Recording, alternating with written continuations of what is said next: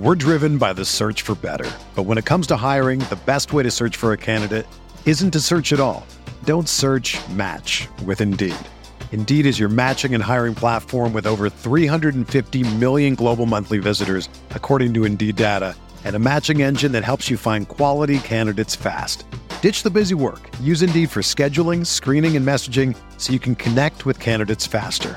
Leveraging over 140 million qualifications and preferences every day, Indeed's matching engine is constantly learning from your preferences, so the more you use Indeed, the better it gets.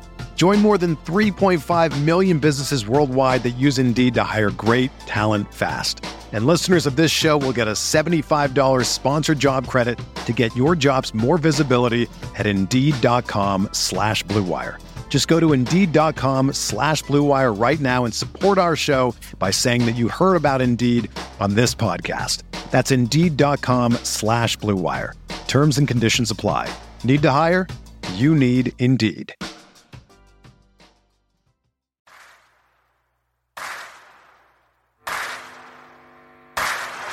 You're listening to Setting the Pace, your go to Pacers podcast with Alex Golden and Michael Facci. Miller for three. Oh, he backed it in. He backed it in. And the game is tied. We're going to overtime. Warren lets it fly. Yes. TJ Warren is not human. Granger catches, shoots for three to win it. He hits it. To go. Brogdon for three. Let Got it, it. O'Neal drives on Yao. Puts it in. Duarte 4 3. Boom, baby. Anthony attacks. Oh. Hibbert denies him at the rim.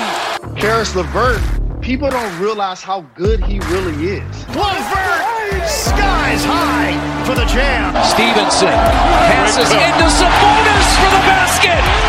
Jackson turns, fires, and hits. Oh, wow.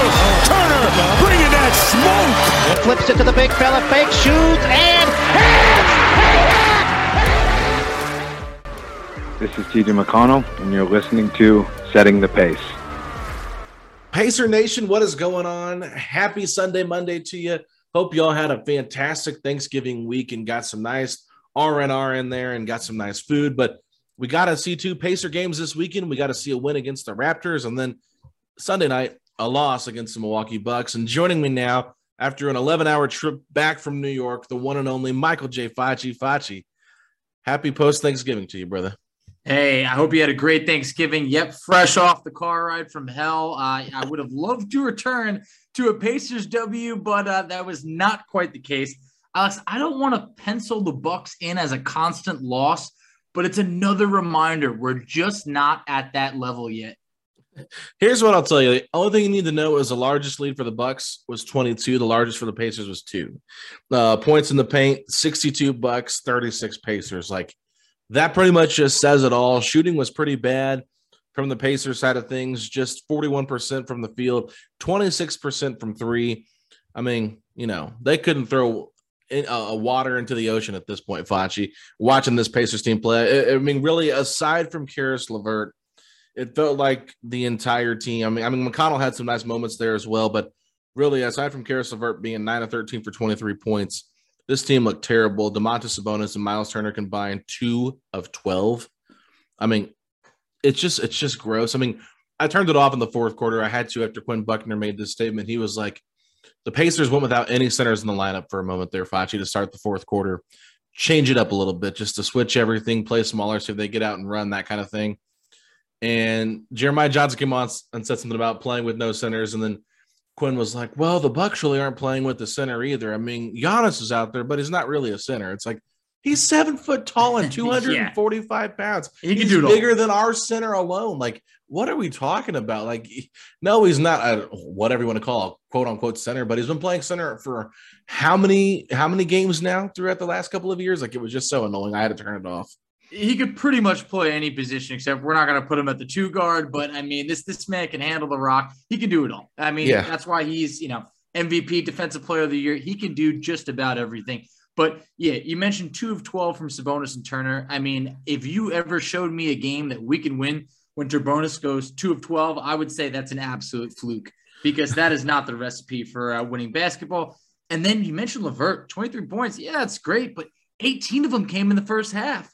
So, Yeah. and that's when it looked like it was a close game, being a five point game. Second half was anything but. But like I said, I like I tweeted out, as long as we didn't get Giannis, you know, taking photographs and all over ESPN on the on the bench, at that point, man, I guess we could move on without being highlighted for all the wrong reasons. Yeah, that's fair. That's fair enough. I mean, I, I think Indiana is just the sports fan base right now of Indiana pro teams is just very, uh, very, and they're in a bad spot right now because the Colts just lost a heartbreaker to Tom Brady and the Tampa Bay Bucs, game they should never have lost whatsoever. Just idiotic stuff happened to them there in that second half, and puked it away. And then you come and get to, get to watch the Bucks beat all over the Pacers. So it's like, you know, it's just like not a great day to sit here and like be excited about Indiana sports. But with that being said, I mean, I knew this game was probably going to go this way. I'm sure you anticipated a loss like this as well. Unfortunately, Uh, nobody to guard Giannis, not enough shot creators. The Bucks were forcing us to shoot a lot of threes. A lot of our threes were terrible. Uh, you know, 12 shots. of 45. Yeah, I mean, Ugh. it's just like they were forcing us to shoot threes. We're not really a good, consistent three point shooting team. Every time Duarte shoots the ball, he's grabbing his elbow and his arm. It's like something's clearly not right with him. They put Jeremy Lamb in there to, to try to get some offense going in the in the first half because they're just like, look, we don't have anybody to really shoot the ball. Torrey Craig's not a shooter. McConnell was taking 10 seconds to wind up to shoot threes. I mean, I think he only ended up shooting like what was it, two of them, but like the two that he took looked absolutely disgusting. So just one of those nights. I mean, Turner, he had one that was way off. I mean, I I, don't know. I think the Pacers might be like us, Facci. They just see this team on the schedule. They're just like, yeah, scheduled loss, right? So not much to say about this game, but uh, we do have a lot of mailbag questions, and today is our Monday mailbag. So we're not going to do player of the week this uh, this uh, this Sunday. We're not going to be doing our rookie report yet, just because it's been such a long weekend. We're all trying to come back and get ready for that. So Tuesday we will do that, but we're definitely going to take a quick break right now, unless you have anything else you want to say on this game, Facci. I just want to move on. Yeah. We're moving on to the next game. All right. So just like this game, we're just gonna act like it didn't happen. We're gonna take a quick break, real quick. Be right back. All right, everybody, it's time for the peppiness to change a little bit, get that negative taste out of our mouth because it is time for us to answer your questions here on Mailbag Monday. So, Facci, let's get things started off right here with faithful listener, faithful question sender ender, Samuel Culbertson at SJC2397. At what point do we put some of the blame on Carlisle? Because last year we blamed Nate Bjorkgren for a lot of things, and this year we haven't uh, seen or we haven't been that much better. Should Carlisle get some of the blame or no? We're driven by the search for better. But when it comes to hiring, the best way to search for a candidate isn't to search at all. Don't search match with Indeed. Indeed is your matching and hiring platform with over 350 million global monthly visitors, according to Indeed data, and a matching engine that helps you find quality candidates fast. Ditch the busy work. Use Indeed for scheduling, screening, and messaging so you can connect with candidates faster. Leveraging over 140 million qualifications and preferences every day, Indeed's matching engine is constantly learning from your preferences, so the more you use Indeed, the better it gets. Join more than 3.5 million businesses worldwide that use Indeed to hire great talent fast. And listeners of this show will get a $75 sponsored job credit to get your jobs more visibility at Indeed.com slash Blue Wire. Just go to Indeed.com slash Blue Wire right now and support our show by saying that you heard about Indeed on this podcast. That's Indeed.com slash Blue Wire. Terms and conditions apply. Need to hire? You need Indeed. I'm not ready to put the blame on Carlisle because I, I like the fact that he's at least experimented with different things. And at times it's worked. I feel like we've heard from you know people that followed those Mavs teams closely in the past that Carl likes to tinker around with some lineups, and I, I think he's he's doing that. I think that this team's starting to get healthier, and we're starting to see you know them play close in a lot of games. But with Bjorkgren, it was like this guy was an absolute madman. I mean, we heard Yeah. how he didn't want Brogdon taking any mid-range shots at all. Didn't even believe in mid-range shots. Uh, and I know a lot of coaches are frown upon the mid-range, but it seemed like Bjorkgren had his style, and he wasn't going to listen to anyone. He wasn't going to hold any of the players accountable. At least we're seeing Carlisle hold players accountable. So I'm not ready to put blame on Carlisle yet. No, I mean, first and foremost, if you want to get mad about anything, I see, I think you should just look at the roster construction. Yeah. If that's what you want to be mad about, because you know he you got this roster. You've got you got three different coaches in three years, and you're kind of getting the same results. Like maybe not as bad, maybe not as good as uh, Nate McMillan's you know final year because he had a pretty good regular season, but still, this has been a really tough schedule. We've talked about a lot of games on the road. They're back home now for a little bit. They go on the road one more time against the Timberwolves Monday, but then they're home for like another three or four games. So uh, a big stretch of games at home coming up in December. Schedule gets a little bit easier. Not, I mean, the Pacers have played the most games I think out of any team in Yep, the NBA so far. So I just I think overall they played the most games in the NBA. So it's just one of those things they've had a tough. I mean, they're playing almost every night. There's no off night really for this team. So give them a little bit of time just to get some rest, stay home, see how it how, see how things go before we start blaming Carlisle for everything. But I'm just not ready to put the full blame on him. I'm, I'm sure there are things he could do better, but at the same time, he doesn't know this roster incredibly well, so he's experimenting with different things. So I think that Nate Bjorkgren, it was just more of a how he handled the players, how he handled his coaching staff. It was a personnel. It was it wasn't like a X's and O's thing, more so of a how he treated people thing, like just a relationship level. So Exactly. that's that's where I think you got to give Carlisle some benefit of the doubt because he's built a good coaching staff. Their plus minus has gotten a lot better. I think they were before tonight's game, they were a, a positive and point Mhm. differential. The defense has gotten much better. So you're seeing improvements. It's just taking a little bit of time because of all of the nuances, the injuries, that kind of stuff. it's taking time. We're seeing the team in, in a better direction. I mean, you mentioned you had a tweet out there that basically, you know, in the month of November before this game, I mean, they were two games above 500. So they had improved, you know, through the first 19 games, 12 of them were on the road. So, I mean, that that's a lot. Uh, tw- you know, 12 games on the road as opposed to seven at home through the first 19. I, I know that specifically. So we're seeing this team make some changes around. But with Bjorkgren, I mean, you saw the team just play no defense at all. None. I mean, when Carlisle inherited this roster, it was to try and get back to being at least a respectable defensive team. And they're really starting to do that. So, you know, this team still has long ways to go, but I would put this more on the front office construction of the team, just like you said before I put it on Carlisle. Yeah, and, and just real quick on Bjorkgren because you said like they didn't play any defense at all. It was funny because Miles Turner was on a podcast like last week with Zach Noble and uh, Roosh Williams on the Balls Live podcast, and Zach's going to be joining us on Tuesday to give us a little bit of thoughts on that podcast and kind of recap the Timberwolves Pacers game because he is a T Wolves guy. But with that being said, one of the things Miles said is his favorite defensive sy- uh, system was the Bjorkgren system. so a lot of it was just to like funnel everything to Miles, though, Mhm. and Miles got to just kind of stay there and uh, protect the rim. But with that being said, it really hurt this team in, in the long haul because when Miles went out, they didn't have anybody else. So it was just like this is a not a great, it's a very flawed system. But let's move on. We got a lot of questions. So up next, another faithful listener and uh, uh, consistent question sender ender.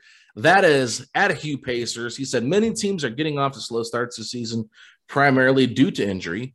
This has been a major issue for the Pacers the past four to five seasons. Do you think we will see more of an emphasis from the organization to acquire players with little to no injury history going forward? I hope so. I hope so because it's finally hit its point where it's like when you're looking in the bargain bin and you're trying to find a bunch of deals. Uh, sometimes they're they're not the best deals. You know, sometimes it's like a hey, you know, th- this being a, a little bit dinged and 25% off, it, it, it's it's a reason. It's I don't want to say broken, but it's it's a little bit damaged, and that's what some of these players, unfortunately, when they're coming to the Pacers, coming to the Pacers with an injury history, that doesn't just go away. Guys don't just like shake off major injuries for the most part. It tends to linger, and I, I think that the Pacers would be doing everybody a disservice if they continue that trend because eventually, I mean, it, it's going to end up with you're going to have a couple guys that you're paying, but they're not playing. Yeah, so that's a great point. We've talked about it a lot. They go after these kind of guys because they're cheaper to get, but you're hoping you can maximize on their talent if they're healthy. And you're hoping that with your great training staff that you're able to get them healthy. But like you said, if they've got that injury history, there's only so much a training staff can do. They can do a great job of helping them rehab and recover, but it's not going to keep them, prevent them from getting or re aggravating injuries. So I completely understand your frustration, Aaron. I'm right there with you. That's why they go out and, you know, they draft guys like Duarte and Isaiah Jackson that aren't really known for injury problems. And hopefully they can hit on those guys. So that's the way you should try to build. Maybe if you're making trades, don't trade for someone that's got a lengthy injury history. But at the same time, look at the deals they've made for those players. They've never really given up much. So no, they've been favorable in, yeah. in our situation. They really yeah. Have.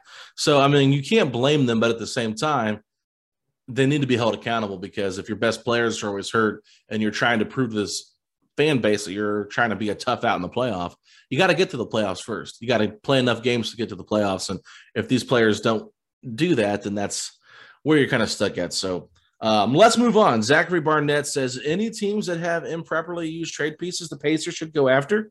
I personally think that the Kings try and move Fox or Boston moves off Marcus Smart. And I think the roster needs something.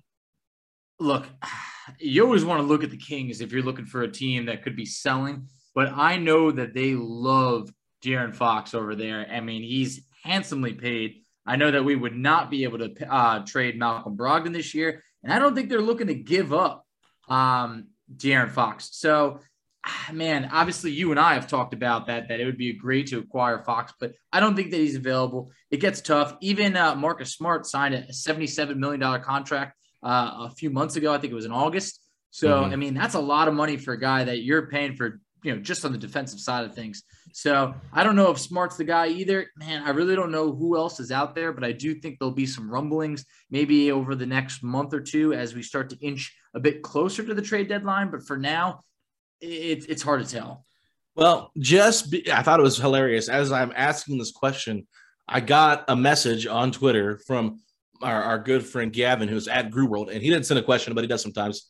And it was actually a link from um, from an article that was giving a trade suggestion involving the Kings and and the Pacers, and it said De'Aaron Fox and Marvin Bagley to the Pacers for Domantas Sabonis, Jeremy Lamb, Torrey Craig, and the 2026 first round pick. Um, I don't know if that's enough I don't to get Fox out of there, but I didn't make this trade up. Just throwing it out there from Grant Afseth. He um, used to cover the Pacers for a while. Yep. I think he does a lot of Dallas Mavericks work he now. Does. So, um, you know, shout out to Grant. But that's um that's an interesting trade. I, I, would actually be okay with it.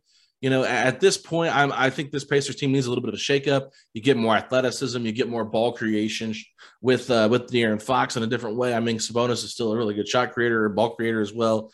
But at the end of the day, looking at the Kings, you know, like we've talked about Buddy Hield, we felt like that, you know, ship's kind of you know sailed already. Yeah. But at the same time, like imagine the Bucks playing this zone against us, and we got Buddy Hield up there. If Buddy Hield's on, I mean, he can really provide something.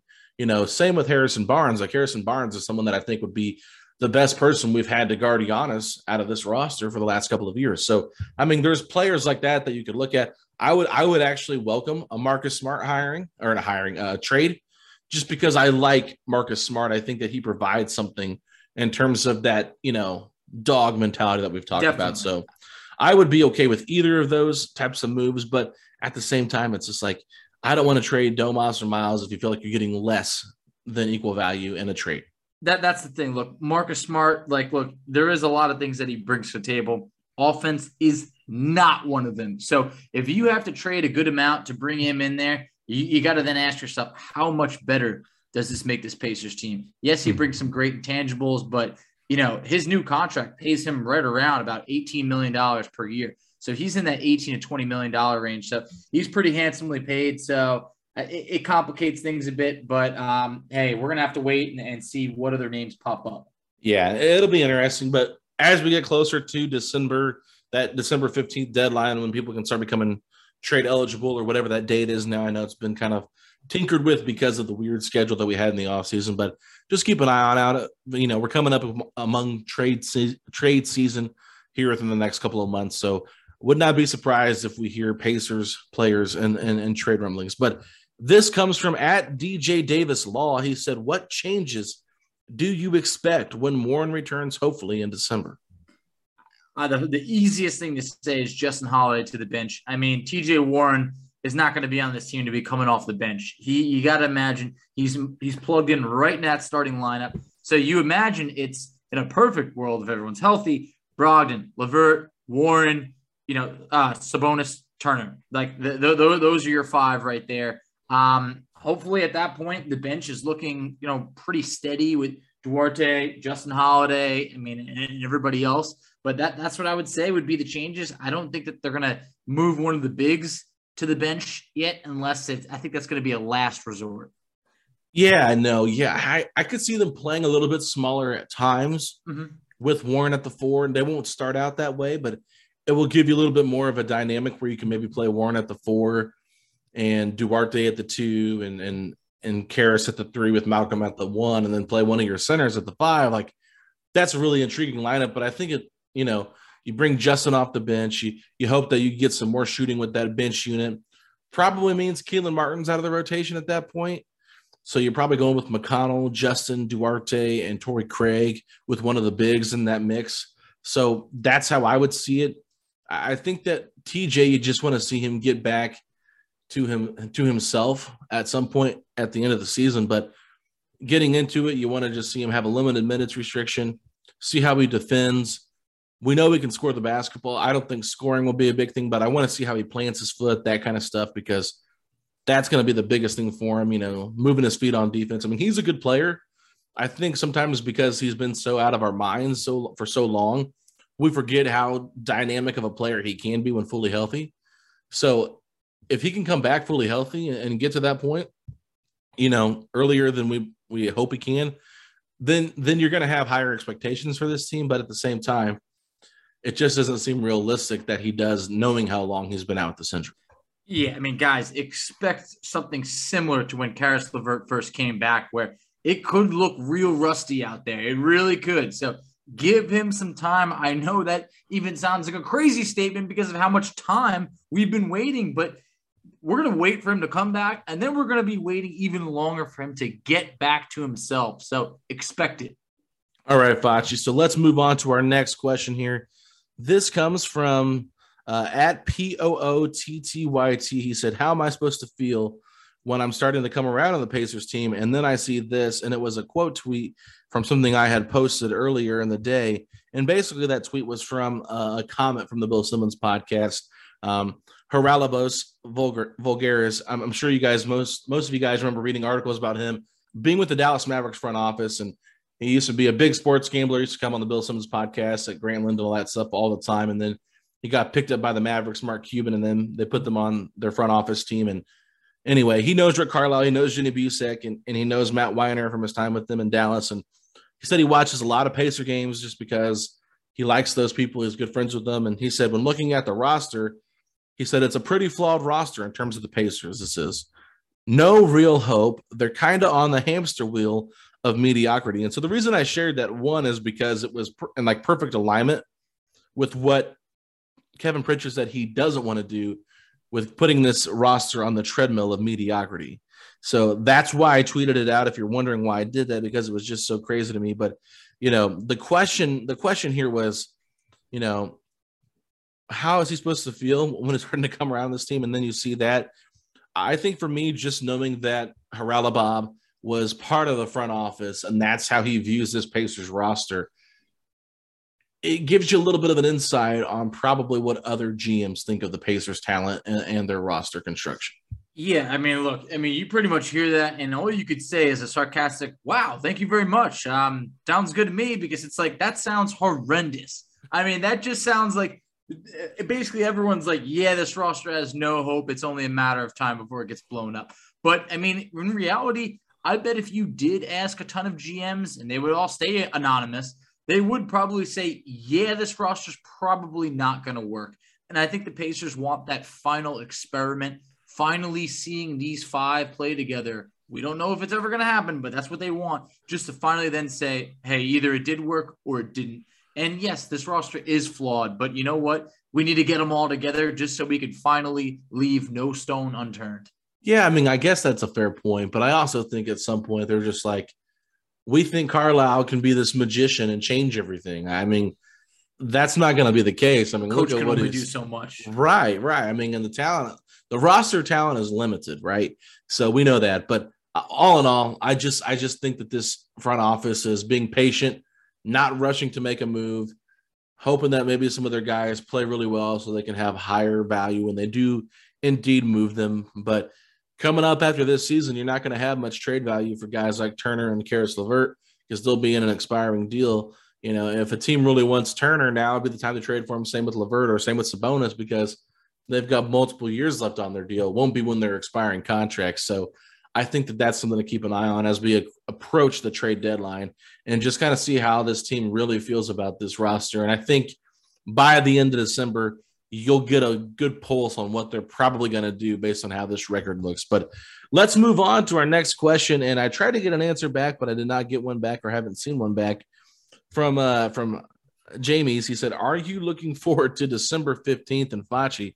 What is the only thing happening on December 15th? That is when a lot of players are finally eligible to be traded. I mean, basically, uh, okay. any free agent uh, playing on a standard NBA contract may not be traded until the later of the latter of three months after they sign or December 15th. That is by NBA rules. So I guess that would include like a TJ McConnell or a few others. Um, I mean, I'd have to really go back and look at every guy that was signed this offseason. So, you know, I don't have December 15th circled on my calendar by any means, but I think that things could get a little interesting after that date. Yeah, so we play the Bucks that night too, which yeah, is like what I'm you messaged. forward to that day now. Yeah, so you messaged me that you're like, it's talking about the Bucks game, and I was like, kind of like half-heartedly watching the game when you text me that, and I was like, I don't really know. And then I forgot I just said this like maybe like five minutes ago in conversation where I was like, yeah, December 15th is the cutoff date, and I don't even think I didn't put two and two together. But now that you say that, it does make a lot of sense. It does make guys more eligible for trades. Now, I would be shocked if the Pacers made a trade that early into December. So um, I would say January at some point, middle of January, is when I would expect a trade. But uh, if the deal if a deal comes, you know, and it comes knocking on your door, you have to answer it, and that's what happens. I mean, most of the time, Pacers when they do make a trade, it's just kind of out of nowhere, like the whole Caris LeVert, Victor Oladipo thing. Like nobody anticipated the Pacers getting in on a James Harden deal, so that was interesting. But um, in terms of like blowing up the roster, I mean, sure. I mean, I'm ready to make some moves. It's getting yeah, a little bit. I would love to.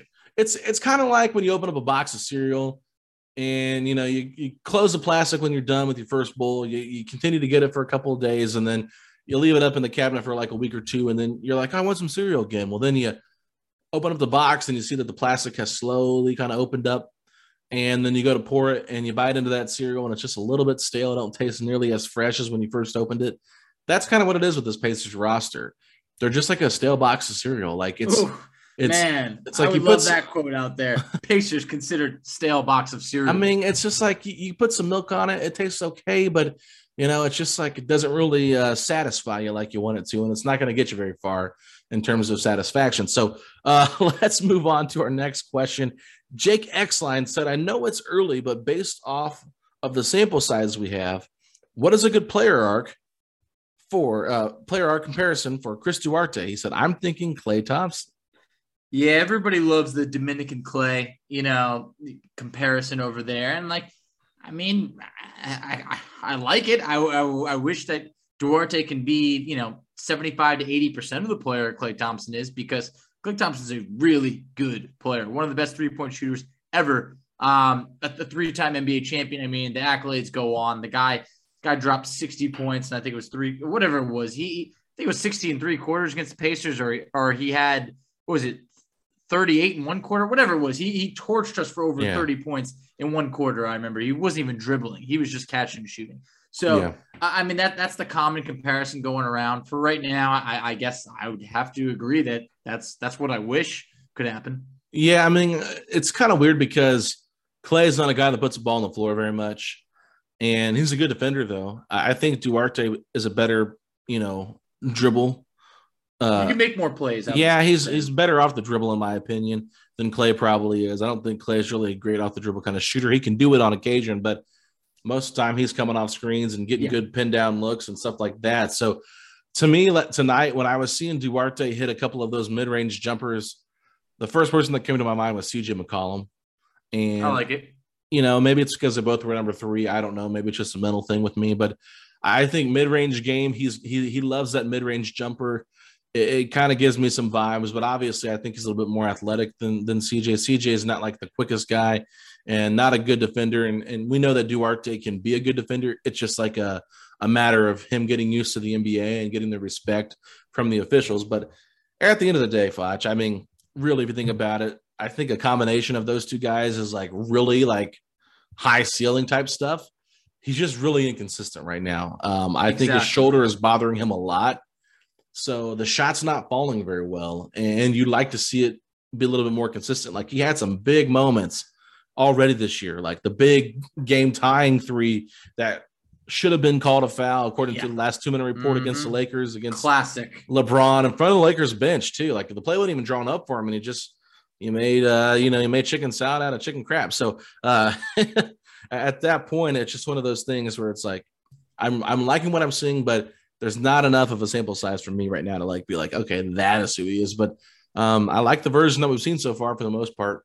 Clearly some things to work on, but um he's a exactly. rookie. Look, know, I mean, on his on his best days, it's fun to make those comparisons, and then if it comes out a little bit flat, it's like, whoa, did we just compare this man to Klay Thompson? But you know what? That's the fun part of making some comparisons. So on his best days, yeah, and I look forward to you know a larger sample size because then I think we'll be able to compare him to much more players, and it won't be a ridiculous statement because this kid is special. He's a rookie, so he's allowed to have those rookie struggles, and then when you see those big moments, like you mentioned, against the Lakers. I mean, just having the ball in his hands for a game winning, game tying situation this early in his career is very rare.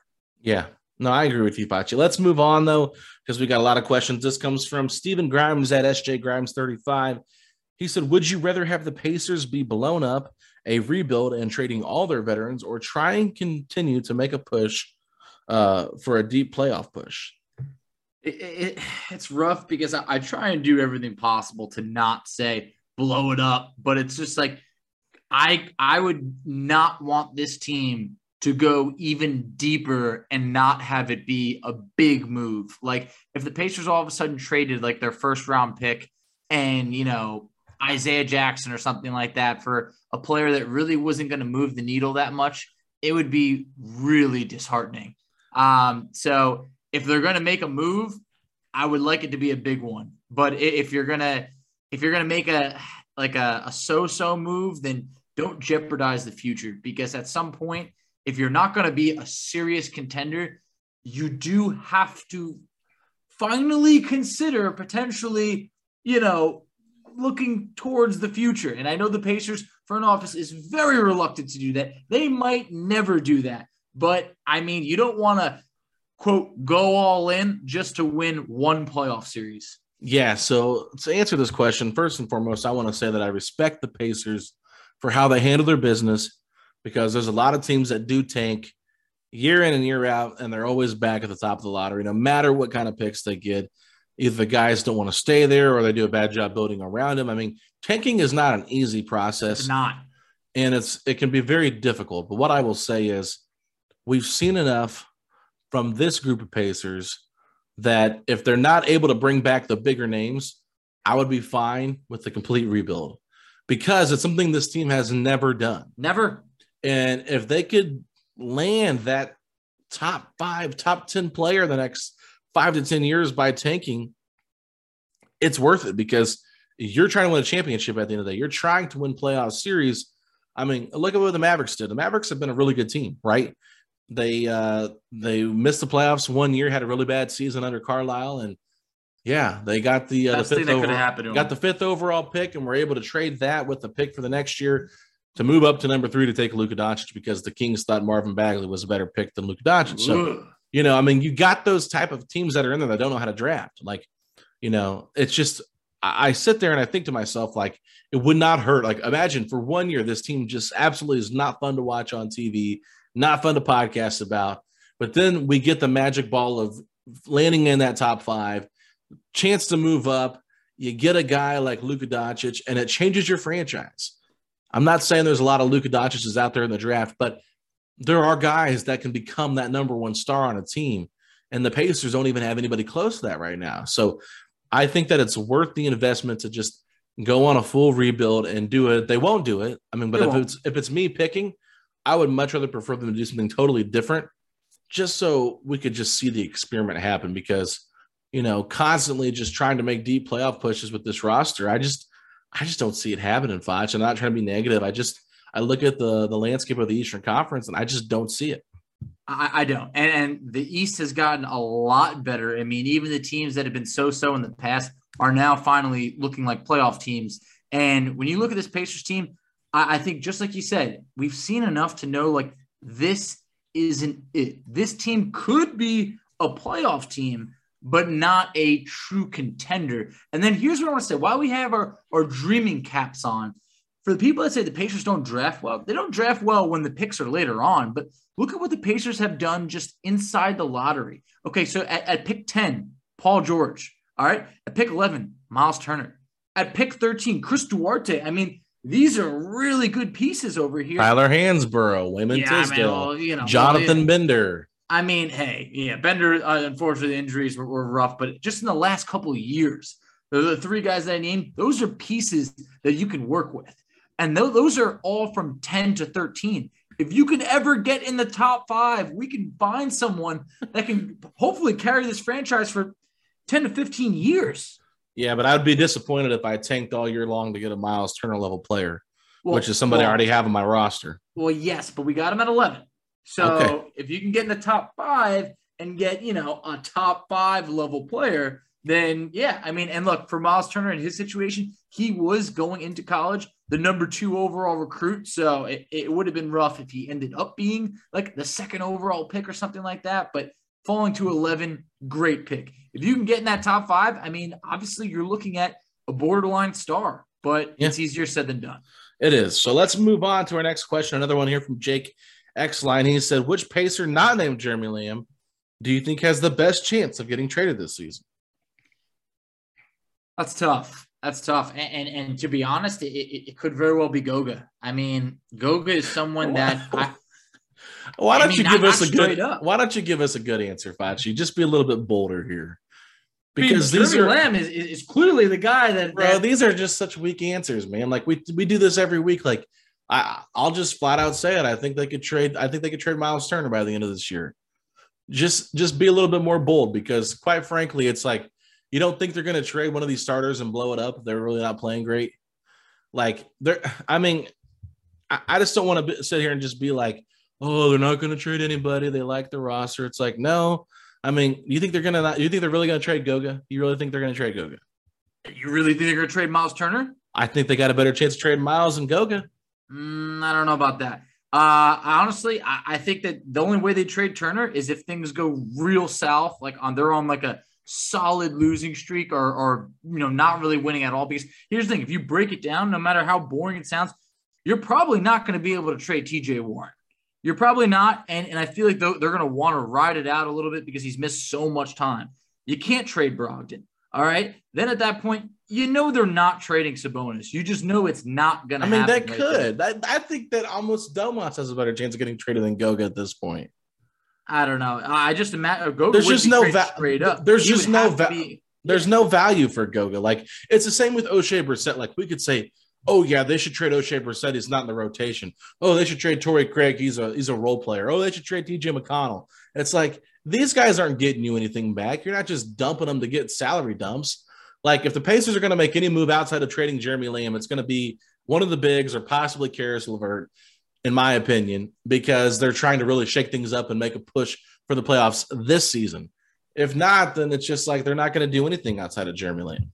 if this team is even remotely in the hunt, I don't think they're trading any of the starters at all. I think it would have to come down to them actually just just crap in the bed and being like, hey, it's not happening. We're we're sitting in like the 12th, 13th spot and with, with really no hope. Then at that point, people are calling about Turner. They've called every year. So yeah, I, I guess I guess it would be Miles Turner, but only if the Pacers really can look themselves in the mirror and say, we're out of it. And you know what? They never look in that mirror. I don't even know if the Pacers own a mirror. I, I don't think they do. I don't think you own a mirror because you won't be bold. I want you to be bold, Facci. Well, then at that point, you've, you've taken the bold pick because I can I can go through it and say I gave not, you the question first. They're they're yeah, but I'm saying you you made your pick. They're not trading Sabonis. It's not happening. You don't I think just, so? Not at all. They look at him as that's our marketable all star player. Like we have one right there. What? You can't you can't trade Brogdon.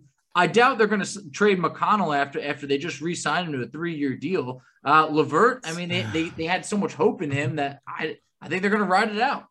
Let's just say Pascal Siakam becomes available and they want Sabonis. You don't think they'd do Sabonis for Pascal Siakam? They would, but but you think Toronto would do it? I'm just asking. I'm just asking you if Toronto made Pascal Siakam available because they got Scottie Barnes, they got OG and Anunoby, they got enough guys like that. Let's let's just even go look at someone like Sacramento, like we just talked about, De'Aaron Fox. If he became available, would you not trade Sabonis for him? Oh, well, I would definitely would.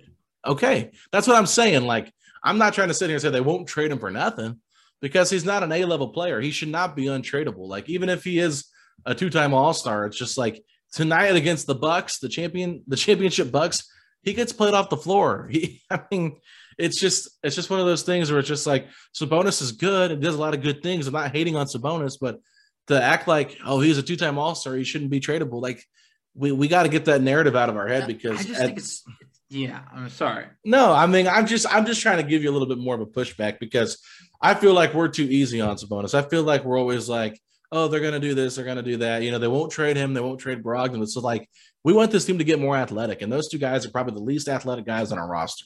I just think he's such a hard player to come up with a fair package for.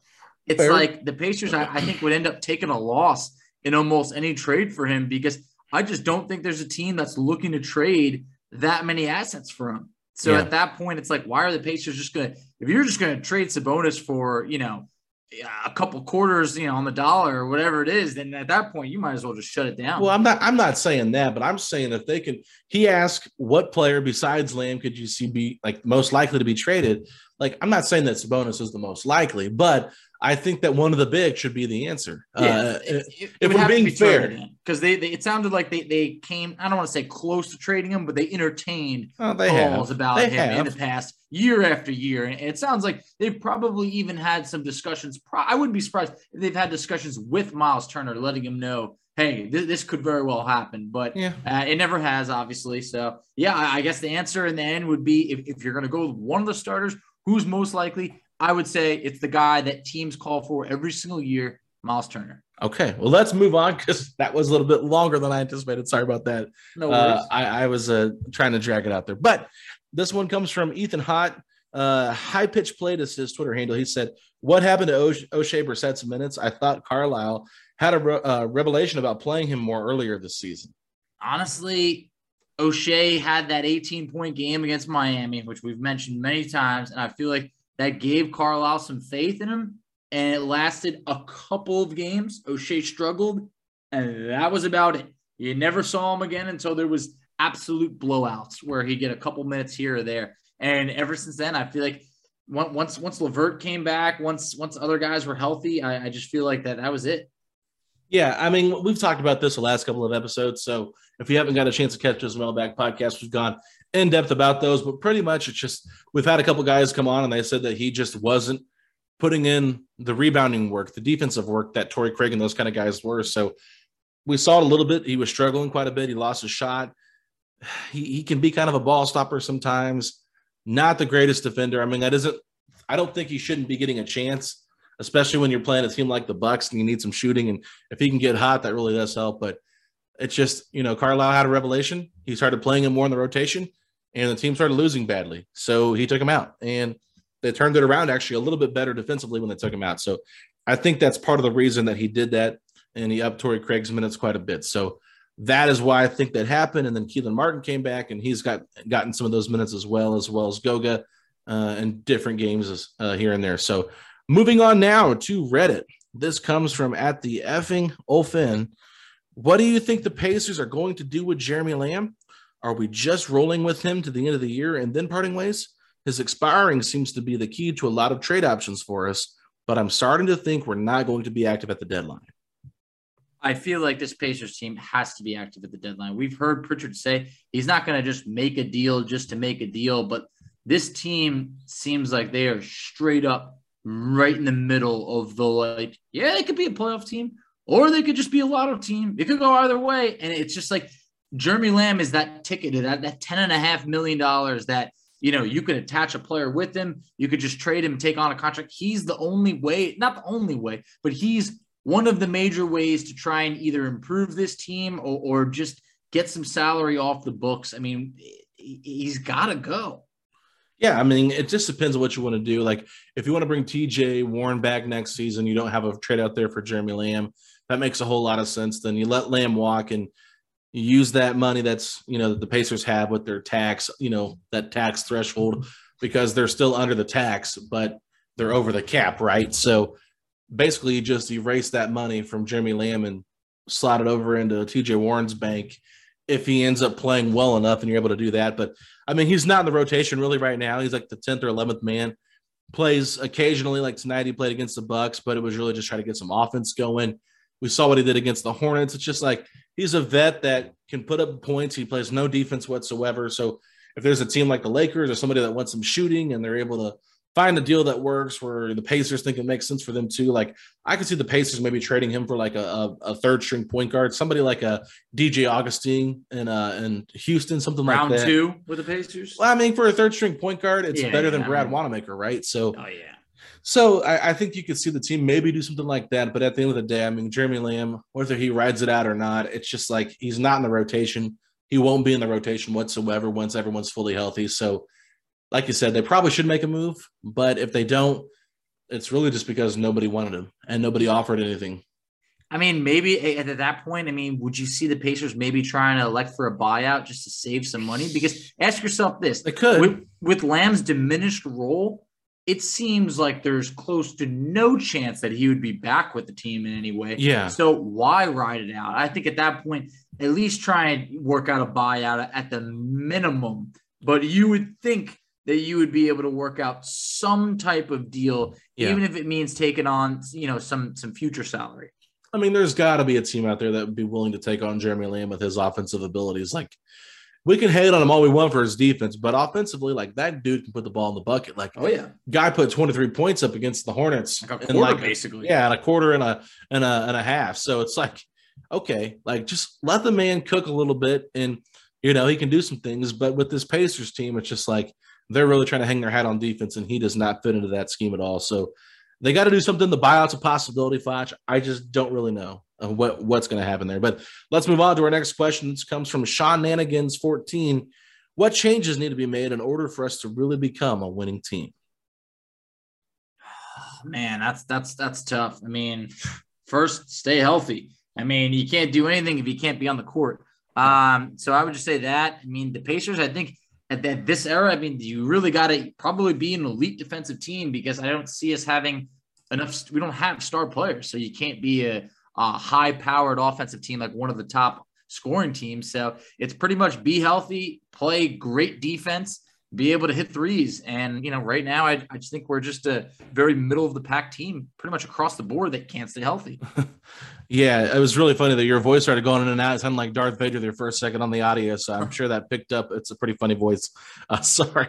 But no, I agree with you. It's just like, got to get healthy. That's number one. Number two, you're probably going to have to make a few trades here, just to be honest with you. Of course. Um, because you're going to have to hit on somebody in the draft next year that can be a game changer. And then, of course, you really have to consider um, making some moves. And we've talked about some today. I don't know if those are like the most popular ones out there, but like if Ben Simmons becomes available, like that's a move you have to really consider. It really is, though. It's it's like your your team's point. not good enough. He's a guy that could could be somebody that could help lead your team. Not saying he's a number one, but he could be. I mean, we just don't know. I mean, he's always been behind the number one in Philly, so we don't know what his ceiling could be. But at the same time, we just I think you just the type of changes you need for us to be a winning team.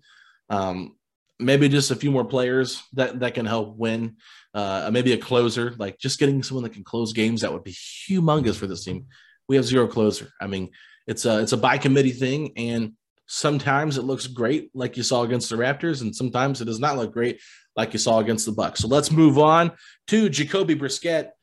On the typical night, what is the ideal number of shots you'd like to see Brogdon put up? I'm not an expert by any means, and I know it's a very uh, spec, and I know it's very speculative, but it seems as if the team as a whole plays better when he's not putting up 20 plus shots per game.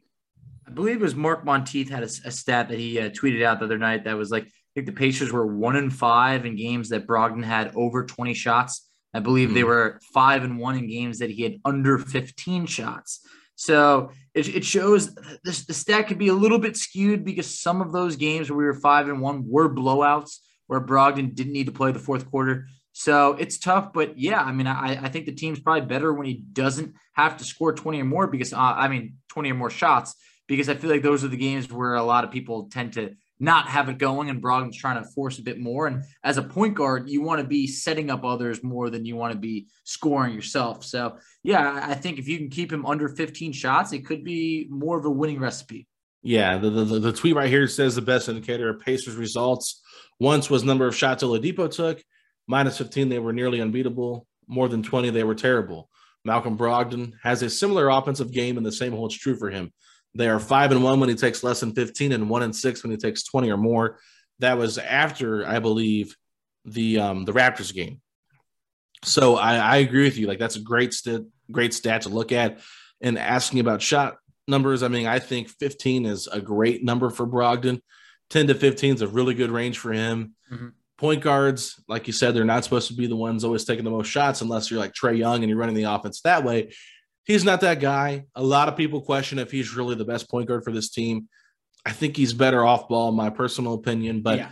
I think in terms of point guards across the league, he might be one of the, you know, I mean, what what better options could the Pacers really get at this point for point guard? We talked about that in the offseason. Like maybe Lonzo Ball, but is Lonzo Ball really that much of an upgrade over Brogdon? Like maybe a little bit, but it's just like there's still flaws. Enough. It's, they're just flaws in his game, right? Yeah, there is. And, and, so with Brogdon, like you've got a steady player that plays pretty good defense. Like he played good defense against LeBron, uh, against the Lakers. I mean, he didn't guard him the whole time, but I mean, he was giving him some of that, you know, physicality. He's better when he guards bigger players like that, not the quick point guards. And uh, in terms of shooting wise, though, I need to get back on track. It's just this team is best when they're balanced. When we saw him beat the Bulls, everybody in the starting lineup had nine shots. Sabonis had 14 that's the recipe for success is just everybody getting equally involved in knocking down their shots at an efficient efficient rate. If not, then you're trying to find guys like Brogdon and Sabonis to take an uptick in shot attempts, and that can mess up the flow of the entire offense a little bit and not get guys as involved or engaged. So,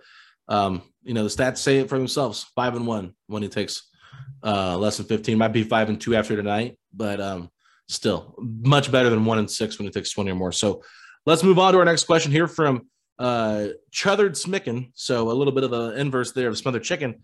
How far would the team need to go this year for the front office to keep this core together next season? Feels like large change to the roster is coming, but what kind of end of season result would pump the brakes on splitting the team? The scary part is I don't think this team needs to go that far for them to stay together. If they won a first round playoff series, I, I think that would be unfortunately considered a success and they would say, "Hey, we just needed this team healthy." So um, I think at this point, to answer the second part of it, I would say if, if the Pacers miss the play-in game overall, if you're not even in the top ten, changes absolutely have to be made at that point because then you've waited and waited and waited some more to get healthy and never really got healthy. And for the couple games that you did, saw that hey, you know, we're pro- we're not an elite team. I was going to say we're probably not elite, but we are not an elite team. So at that point, I think you would then have to make some serious changes. But a second round playoff appearance, un- unfortunately, could lead to uh, you know a re-signing of TJ Warren, basically keeping the core together. Yeah, if they won a playoff series against a good team, I think they'd give themselves a chance to run it back, especially if they were pretty competitive in round two. Now, if they get swept yeah. in round two, then they could make maybe another change and think they had a better matchup in round one. But I think ultimately, like, if this team, you know, makes the play-in game but doesn't get into the top eight, they got to make changes. They can't run it back. There's nothing to sell with uh, the fan base on this team. It's just not a good enough roster. So you're gonna have to make changes. Gonna have to take some risk. You know, this isn't a game of, oh, we'll just wait and see. Like, you know, you can only do that for so long. You got to be a risk-taking team, and uh, no risk, no reward um, is not going to get you very far. So uh, let's move on. He has one more question here. He says, if the trade deadline is uh, the February 10th, and in theory we see a month of Warren back by then, do you see the front office making a move, even if the team's record is on track for the playoffs? Uh, yeah, I do. A, a, move to try and strengthen the team. Um, I don't think if, if, they're on track to be, you know, make the playoffs, it wouldn't make any sense to, you know, make a move to take a step back. I think at that point, that's when I mentioned I think then you would look to trade a Jeremy Lamb and, and, whatever you can to try and bring in someone that can be more of a nightly rotational player. But that also depends who's out there. And if you could really trade Lamb for, you know, whatever is, is good enough value. Yeah, no, that's the thing. Um, you, you got to just see it. I mean, they could do something minor, like we talked about before. A buyout candidate, maybe. Maybe like when they got Wesley Matthews, he was a buyout Yeah. candidate. The, Good they, this time. they signed Lance Stephenson at one point late in the season to try to give them a little bit of a push. We saw them with Larry Bird make a trade for Leandro Barbosa when he was with the Raptors. Yep. and that paid off a little bit because he was actually decent enough, but um, defensively he was still, you know, just a, a bit of a bit of a problem there. But I think if the team looks like they're playing pretty well, and you want to maybe add one more piece of the bench, then you can maybe package a couple guys and, and go that route. But ultimately, I think if they're playing well, they're going to keep it together. I, I would be surprised if they made any changes and then just waited until the offseason to see how it played out.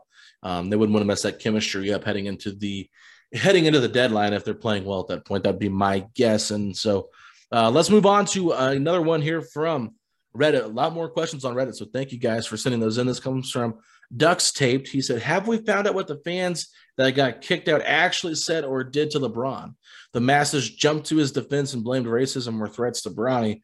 I'd love clarity personally. Facci, have you seen anything on this? I've seen a little bit, but I don't know if you have. All signs seem to report to, and they, they even the guy who came forward even you know put out a picture of him standing right behind the fans. So it seems credible that it's at least the right person. Basically saying, and I hope I'm wrong, but basically saying that it sounded like the fans said that they wished Bronny would you know die in, in a car crash. And I've I've that heard sounds- that's not true. I hope it's not true. Um, I don't know for sure. What I have heard is that they were yelling at Carmelo most of the game too, and LeBron, the the fans that got ejected. Um, apparently, it was she flipped LeBron off, and that's what I feel like it's cost him. more than that. I mean, I don't I know. feel, I like mean, that, I feel like that stuff happens, and it's like you know players might shake that off. For LeBron to like stop playing, like these guys got to go. It Yeah. sounds like you really had to have said something that really crosses the line. And I truthfully hope that they did not wish death upon anyone, let alone his son. I mean, that is beyond crossing. the it was literally one YouTube commenter that said that, and everybody ran with it. And. There was a guy on TikTok that posted a video where he was at and didn't really have any audio of what was said, but he confirmed that they did not say anything about the whole LeBron dying in a car. Uh, Scott Agness did do a report on this on Fieldhouse Files, talked with some people, but the, basically the Pacers were not investigating this. They were just going to let it be. Sham Charania came out with a tweet today basically saying, like, they are the fans will not be banned from ever coming back into the game. Like, they're not banning them, they're not doing anything like that. So they got ejected for whatever they did. I, I'm assuming it wasn't, if it would have been the whole LeBron thing or, or Bronny, hope he dies in a car wreck thing, like, I would be surprised if they let them back into the arena for saying that. So to me personally, I think that probably did not happen, in, in my opinion. I, I'm just guessing based on everything I've seen and what the evidence we've seen. Like it seems like that's a bit far stretched. I'm hoping I'm I'm hoping I'm wrong, uh, or hoping I'm right by saying that they didn't say that. But you never know. Uh, fans are stupid. Only thing I know from Scott's uh, from Scott's tweet, it's like they were uh, or Scott's article. She was a kindergarten teacher Mhm. the girl was that got ejected. So it's like, what kind of example is she setting for kindergartners, whether it's flipping off LeBron or not? Just, uh, you know, you got to be wiser when you're in those seats and don't chirp it up with the other players. I mean, ultimately, I don't know for sure, but basically, from Scott's reporting and what I believe Sham said in his tweets, it was more so an obscene gesture that was made, and uh, they were chirping all night. So um, let's just hope for the best with that. I mean, Indiana's already got enough of a uh, of a history with NBA players or NBA, yeah, NBA players deeming us as racist. I mean, Chris Bosh had a whole article out about it um, where he just trapped that in there. So, you know, just want to clean that up if any of that's going on. So just be better out there, people. Um, but let's move on. Malcolm Reynolds said, "Why are we not seeing Goga or Sho- o- or Oshae play a lot? Is there a particular reason for this?" I mean, I, I just think that Carlisle likes a, a shorter rotation of about nine players, and, and it's it's hard to out of those nine players have you know three centers basically in there. And for Goga, we've seen him play a little bit more, you know, a couple minutes here and there, but Oshae's really gotten squeezed out for you know reasons that you mentioned before. And I, I think things like you know, like I mentioned, Kelan Martin, Caris LeVert coming back, I feel like has kind of squeezed out Oshae's minutes. You know, you mentioned the defensive issues. Goga just it's it's it's hard to find him minutes like that. It really is. I mean, three centers is not ideal, but Yeah. I mean, you tell me. Yeah, no, they're just not playing because there's not a spot for them in the rotation. They're not good enough right now. Torrey Craig's playing better. Kelan Martin's playing better.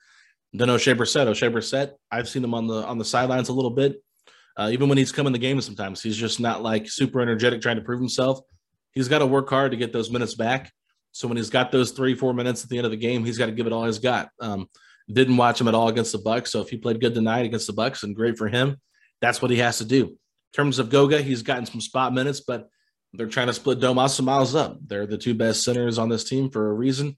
They start. If you can split up their minutes and let them both feast at different times alone when they're not together, you got to do that. And Goga just has to understand, hey, I got to be ready at all times. Foul trouble can happen at any moment. We've seen foul trouble happen with Domantas Sabonis and Miles Turner throughout the season, so he's got to be ready. But it's it's just really they're just not ready. They're not ready for this team to be what they want to be defensively in that start in that in that rotation. So um, let's move on to the next one. Call me uh, call me Taga. Do the Pacers have a project, short or long term? If so, what is it? I, I, guess by project you mean plan. I, would I would assume. Yeah, I mean Isaiah Jackson's a project. Exactly. That's the yeah. only one. Maybe Goga. Yeah, I mean if if that's what you're talking about in terms of project, like someone to develop, then yeah, I mean Isaiah Jackson's for sure like the ideal project of like this guy has all the qualities you're looking for to develop. Goga, I felt like was that exact scenario. We're now in year three. We're, we're still waiting. You know, like I mentioned before, from a shot blocking standpoint, I feel like he could be really good. We're waiting for that three point balls to fall. I mean, I feel like in extended minutes on a maybe a non playoff team, I feel like Goga could put up, you know, some double doubles and stuff like that. But starting to run out of how many years are they willing to commit to Goga. I mean, I know they picked up his option, so he will be back next year unless they move him. Mm-hmm. But Isaiah Jackson, I, I would label as a promising project. Yeah, I, I don't really think uh, uh, outside of that there's any other projects for this team. So let's move on to uh, our Instagram questions here. We got Carter Davis 23. Will Miles Turner finally get on an all defensive team or will he stay getting disrespected? He also said, Do you think Malcolm Brogdon deserves to be an all star this year? Uh, for the second part of Brogdon, I, unfortunately, I don't think that he deserves to be an all star. I think I think he's played really good at times, but it would really help if the Pacers had a winning record because there's going to be some talented guys that probably get the nod ahead of him. Uh, Brogdon is one of those guys that I, pretty much what seems like maybe every other night or so he looks like he could be an all-star, but it, it's going to be tough. I mean, winning sometimes decides that, and we saw what happened when Sabonis got squeezed out last year. We thought he had the numbers, but you know, some other teams were, you know, the Pacers had the record, and it still wasn't enough. So uh, then over to um, Turner, defensive Turner. player of the year. I, I think if he stays healthy, he's making a better case this year than he's made previously. Yeah, so for defensive team, like there's only two defensive teams. It's tough. I think our friend Mark Schindler put out like his top, you know, uh, first team defense, second team defense, and third team defense, but there is no third team defense. But he had Miles on third team defense for him. So for the center position. So, you know, amongst people that are covering the league as a whole, I don't know if Miles is still there in terms of like team one, team two. For me personally, when I watch him, I mean, Rick Carlisle is saying he's the best rim protector in the entire world. So, you know, that's high praise from your head coach. I don't think he just blows up smoke to be making him happy or whatever, but I think Miles definitely should get respect. But, you know, if the Pacers aren't winning and the team's defense is overall not great as a team, then I can see why they don't give him that nod. Um, in terms of Malcolm Brogdon, he might be the best player so far this year on the seat on, on, for the team so far this season. I mean, you can make a case for maybe Miles, you can make a case for Domas. I mean, you can make some cases for some other guys, but it's just like this team, there's so many guards in the Eastern Conference right now. Guys you didn't have last year competing for positions too. So, you know, you're going to have your hands full here trying to get a Pacer as an all star. I don't see it happening. Um, just just because number one, there's just too many good players in the Eastern Conference this year, and number two, the Pacers' record right now isn't good enough. So if they go on like a 15 game winning streak or something stupid like that, or like 12 of their next 15, which is maybe doable, and Brogdon just leads the team the whole time, or LeVert does. Like maybe you get somebody like that in there, but I just don't see it happening flashy whatsoever. I, I don't. I, I keep. I'm tired of saying this, but I just feel like Brogdon is like really in that first class that is just below all stars. I mean, he's he, he's a good player. He's a yeah. really good player. I mean, when you mentioned who's been our best, I would say that Brogdon has been the best Pacer player this year, but it, it sounds rough, but how much weight does that really hold? Oh, it holds a ton, bro. Yeah, I mean, the best player on a nine and thirteen team right now is unfortunately. I mean, we saw Trae Young not make the All Star team last year. Yeah, and that was You know, uh, Yeah, yeah, I mean, that I was a bit of a snub. I mean, Trae he was pretty it was good. A snub. It was a snub. So- but how many people are going to really then go to bat for Brogdon? Because let's be honest, guys, he's not going to get the fan vote. Yeah, You, you know that's not going to happen. So then it comes down to coaches vote. vote. And, and it's like, look, the coaches know that Brogdon's a, a real good player, but I think it, that some of the bigger names and, and guys on teams with better records are going to be favored there. So I think Brogdon Yeah. would make it if like one or two guys, you know, dropped out, maybe due to injuries or or couldn't play in the game. Yeah, I think Domas would get the coaches vote out of anybody right now. One because he's got two All Star appearances, and and two, if you look at a lot of the way these teams game plan against the Pacers defensively, it's to stop Domas from what he's doing. Um, most of them are that way. Now, some of them just play their basic defense, and that's what they do. But we've seen the Knicks, we've seen the Raptors, we've seen the Celtics do it last year. A lot of teams just try to build a wall so Domas has a hard time down low. And uh, I think that is something that is almost like a sign of respect by voting for him. But it, it really doesn't matter at this point. I don't care about the All Star game at this point. I just want to see them get more wins in the win column. But uh, we got a three part question here from Fester35 here from Instagram. He said, Looks like the gauntlet continues. How do you think we end up after the next nine games? 10 and 10. Wolves only team without a winning record. Is this potentially the biggest key stretch in keeping this team together? So, obviously, the Milwaukee game, we lost tonight, but we got Minnesota, Atlanta, Miami, Washington, New York, Dallas, Golden State, and Milwaukee once again. How do you think we do in that in that uh, uh, group of teams there, Facci? Man, I'm I'm like trying not to giggle a little bit, but it's just like that is a hard stretch right there. Yeah. I mean, the Wolves are like looking like that. The Wolves or the Hawks look like the team that you would like to say uh, that's a very winnable game. Yeah, but it's like, I mean, the Wolves. Uh, this is the best they've been in a couple of years. They they got they got a talented team between Anthony Edwards and KAT and D'Angelo Russell. I mean, those are three guys that are gonna be hard to stop. We- Like you mentioned, we already lost in Milwaukee. So Minnesota, I would say, look, that's a game that we can win. Atlanta, we, we can win. Miami, they, they've been they've been much better since we played them initially. Washington, I would like to be able to say that we're going to beat the Wizards. We came close last time, but it's That's so weird to say. It is. I mean, it, it's sad, but like in 2021, entering 2022, the teams that have been bad for years are now all of a sudden good. Yeah. I, I mean, you look at that and like the Pacers are like, I, this would be ridiculous. They're not going to go like 0 and 10 in that stretch, but there is not a, a gimme, like Yeah. easy game in that stretch. Yeah, nine games, and I, I was a little bit off of my wording there, but he was saying the Wolves are 10, 10 and 10. 10. Yeah. So nine games coming up. I think you got to count losses versus Milwaukee. I already got one there. So you got two losses versus Milwaukee. Probably losing to Golden State. Probably you're, losing to you're- Miami. we're losing to Golden State.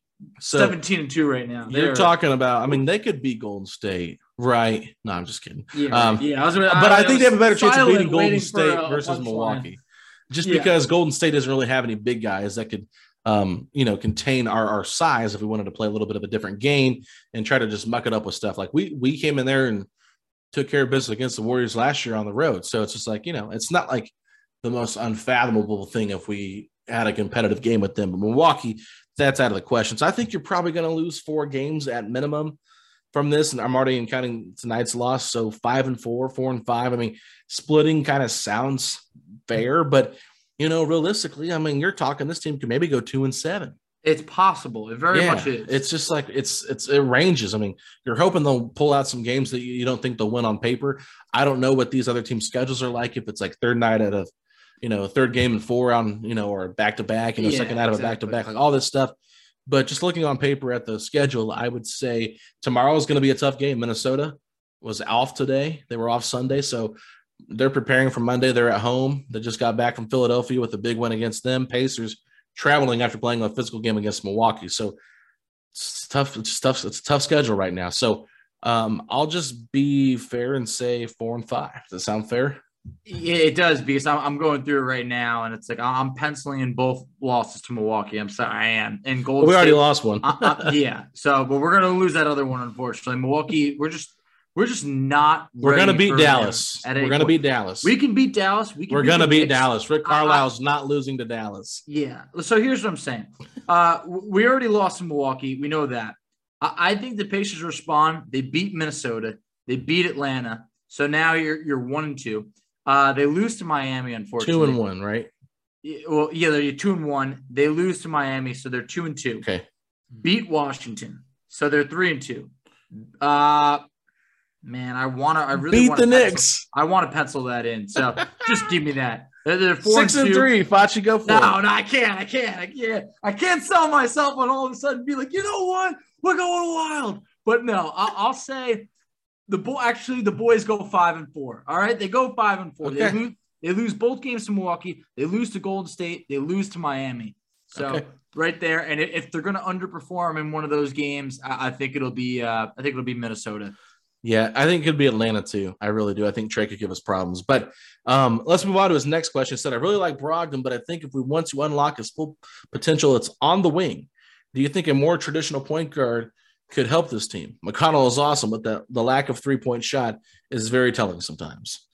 Fester, you, me, Alex, everybody out there has been dying for a traditional point guard. You just can't find them, though. You can't find a traditional point guard that has it all anymore because it's like, look, like he even mentioned, hey, look, we all like McConnell, but look, he is what he is. And it's just like, you just can't find those those Chris Pauls out there anymore. I mean, they're, they're just not enough of them. So Brogdon is a good player, but we've talked about it before he's like a combo guard. Like he, he's better off the ball. And it's like he's trying to be a point guard. I respect it, but you know, he, he's not a real point guard. Yeah, we need a true point guard. Brogdon thinks he is one. If you've heard Scott Agness come on our podcast and talk about that or just talk about it in general, Brogdon wants to be a point guard. So I don't think he'll accept the fact um, if we go out and uh, get a point guard and move him down. I don't know what it would take to convince him to be like, hey, uh, you'll still get to run point with the second unit at times, but like you're not going to play it all the time. So um, I hope he would just buy into whatever because if he likes being here, like he can be a great wing player. But I agree with you, McConnell. I just I, ha- I have issues with McConnell going back to just even last year. I mean, there's there's things that he does that are really good, things that you cannot teach. He's just a hustle player, creates so much good things for the Pacers, but at times he's easily played off the floor with his size and his lack of shooting. So just like everybody else on the Pacers roster, flawed player. And uh, depending on the matchup, he can be really beneficial. But uh, come playoff time, I think you will see his minutes diminish to a very small small role. I mean, JJ Barea is somebody that we compared him a lot to with Rick Carlisle being the coach and stuff like that. But Barea could shoot the three ball. I mean, Barea could put the ball in the basket. TJ McConnell can only put the ball in the basket a certain way, and uh, teams will be able to figure out how to eliminate that because he is not a threat from three whatsoever, and they will gladly let him shoot that shot. So. We uh, we definitely need a new point guard, in my opinion, to really maximize its team. But harder to come by than than a thing than you think. And uh, Brogdon will be that at least for the rest of the year. So, last question here from Fester thirty five. He said, "Is Turbonis actually working?" Turner being a consistent outside threat on mid high volume has really opened things up, and Sabonis is working hard defensively. Uh, I would say uh, this has been the best it's been uh, Yeah. over the last few years. I mean, I know at one point they were like a, a plus seven, and at this point it was like it's been like two weeks or so. I'm not sure what it's what it's at now, especially when you you know you get at the two of them really struggle against Milwaukee tonight. But this is the best it's been. We've seen Turner really improve from a three point standpoint. We've seen you know, Sabonis improve from a defensive standpoint. So you know those guys have been good. They just can't do it alone. So it, it's just like in a year where finally that's worked better because in the past I want to say those guys might have been like you know plus one, you know, better, or maybe even like a little bit of a negative. But this year it's been better. Yeah, um, I agree with you, Facci. It's uh, Rick Carlisle even said it. Them together has been much better than than previous years. Their their solo minutes has been more in favor of Miles than than Domas. So you know, at the beginning of the season, it was Domas heavy, good solo minutes. Miles not so great, and uh, like a week later, it was flipped, and it's been that way ever since. So you know, it's all about matchups. It's all about who you're playing with and who you're playing against and that kind of thing. So we've seen some weird combinations of lineups. We've seen some weird reps, uh, rotations with Carlisle. I, I think they're playing well enough. Um, they're probably, you know, it's not the ideal roster fit that you want clearly in today's NBA, but I'll tell you this, John, um, not John, excuse me, um, uh, Fester. I'll tell you this: if uh, if you're if you're wanting to like be optimistic about it, they're two of your top five players, so you need them out there as much as possible. And they both bring really good things. Both are super impactful on opposite ends of the floor. Offense, Domas, defense, Miles. So you know they're they're good. They're they're good together to some degree. Flawed, but but they do have some good moments together. They do. They do. Uh, I just I just hope we can uh, continue to see that, but also see you know the rest of the team step up because while those guys can have a great rating together, if the rest of the guys they're playing with don't, there's nothing we can do. Yeah, and this is where I got John. It's our next question, our final question from Facebook. John said, "If Reggie Miller came back to work for the Pacers organization, in what capacity would he best be suited? Upper management, front office, coaching staff, or media relations?" I mean, I'm going to eliminate media relations because I feel like we can we can utilize Reggie for more. I mean, well, like, isn't everybody? Wouldn't they love if Reggie could just be on the coaching staff and we could be a winning team? Like, I mean, it was just awesome. Like Larry Bird just is, is the Pacers coach for three years. They go to three straight conference finals and an NBA finals, and it was just like, oh my god, like that man is Indiana, and it would be awesome to see Reggie Miller, 18 years with the Pacers, join the staff and the team starts winning again. That would be great, but I don't think he has any interest in that. So maybe being in the front office, I mean, being a player, maybe he could see things a bit differently. I guess I'd front office is my answer. Yeah. Give this man the keys to run this franchise. Herb Simon, don't override him. Let him make the decisions. Let him look at how the NBA is being played. I think he would do a good job of making the right moves. I mean, and if he doesn't, I, I mean, I can see why he wouldn't want to do that because he's beloved here. And if he were to be given that position, he'd be like, okay, if I fail at this, everyone's going to be mad at me. You know, he doesn't want to have any naysayers about Reggie Miller. So, you know, maybe upper management would probably be the best for him to keep his name in a, in a, in a clear, you know, a clear from the negative side of things as long as he's able just to do some like minor stuff. But yeah, um, I don't think Reggie will ever come back to Indiana as much as it hurts my heart to say it. Um, he'll uh, he'll give us an occasional wave and talk to people when he's here to maybe call one game on TNT throughout the year, but that's about as much Reggie Miller you're going to see in Indianapolis.